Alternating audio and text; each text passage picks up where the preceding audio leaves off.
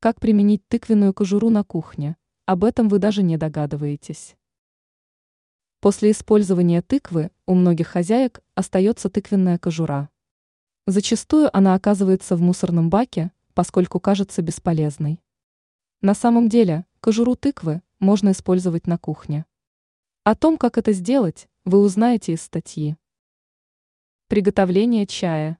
Для создания чая из тыквы нужно заварить тыквенную кожуру на пару. После этого следует нарезать ее соломкой и подсушить в духовом шкафу.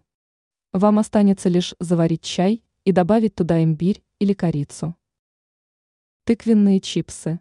Кроме чая, можно сделать из кожуры тыквенные чипсы.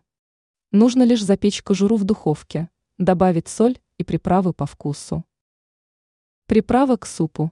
Если вы хотите сделать суп ароматнее и вкуснее, то можно сделать из тыквенной кожуры приправу.